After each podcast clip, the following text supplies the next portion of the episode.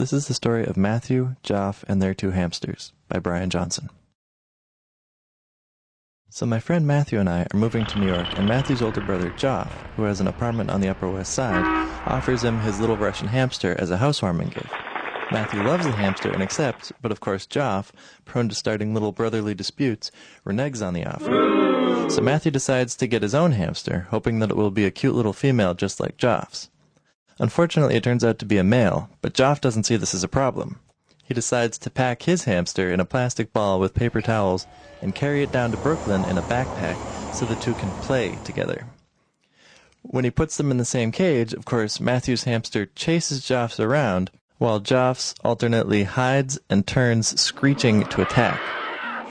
But despite their failure to get along, Geoff decides to bring his hamster back a second time, and regardless of her attempts to resist and Matthew's attempts to break them up, the male inevitably gets in some sweet lovin'. So, no word from Geoff for a while, until a couple of weeks later he calls Matthew up to report that his hamster is getting larger and is probably pregnant. Well, Matthew sees this as fitting justice for all the trouble Geoff has given him. But Geoff just goes along with it and invites his friends over for a baby shower to celebrate. So then, over the next couple of weeks, she keeps growing and starts making a nest. But after a month, she still hasn't given birth, and now she's stopped moving around. So Geoff gets concerned and takes her into the vet to see what's wrong with her. It turns out that she wasn't pregnant, she had cancer. The vet tries to operate on the enormous tumor, but as generally happens when you try to perform surgery on a hamster, she dies on the operating table.